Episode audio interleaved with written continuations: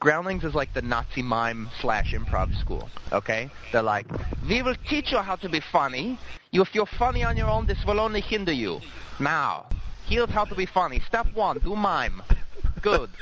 Step two, describe your mime. I am eating oatmeal. Good. Step three, establish relationship with your partner.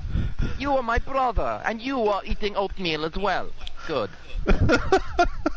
Step four, add information. Oatmeal is made of oats. Good. Now you are funny. Congratulations. For the Germans, that would have gotten them. That would have brought it the worked. house down. It worked right then. There you go. You, you couldn't have come Do you know up what with they told me? before.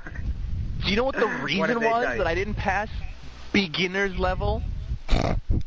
Like, okay. The first time I didn't pass, this is not the first time, by the way, that I did not pass beginner's level. This is the second. Right. Right. The first time I didn't pass beginner's level, they told me I couldn't act. And I totally accepted that. I'm like, you're right. I'm not an actor. I'm here for comedy. Fine. I'll use this as an acting class. Great.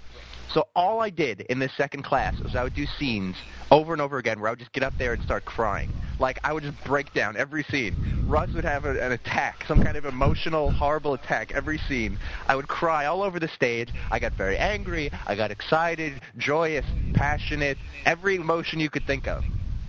And then at the end of this class, I was like waiting. I'm like, okay, that was my only flaw the last time. Clearly I've improved. And they're like, Russ, you're too funny.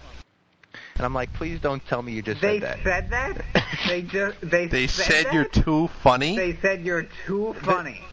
the two major criticisms that I got in this run at Groundlings were, I'm too smart and I'm too funny. And if there's What? an Well, there's no place in the world for being people like too that, right? smart, I hate smart, funny comics. I I only like dumb, non-funny comics. Those are my favorites. Yes. So Groundlings mean and the- the uh, yeah. Special Olympics award ceremony are the only two organizations where being smart and funny hinders you terribly. So, like Andrew Dice Clay is their god, right? I mean, clearly Andrew Dice Clay must be their god, the dumbest, non-funniest comic The ever. thing is, or Gallagher. Several different Yes, instructors that's, have said that's this. where at Gallagher Groundlings. went. It- Gallagher, Gallagher went founded the school.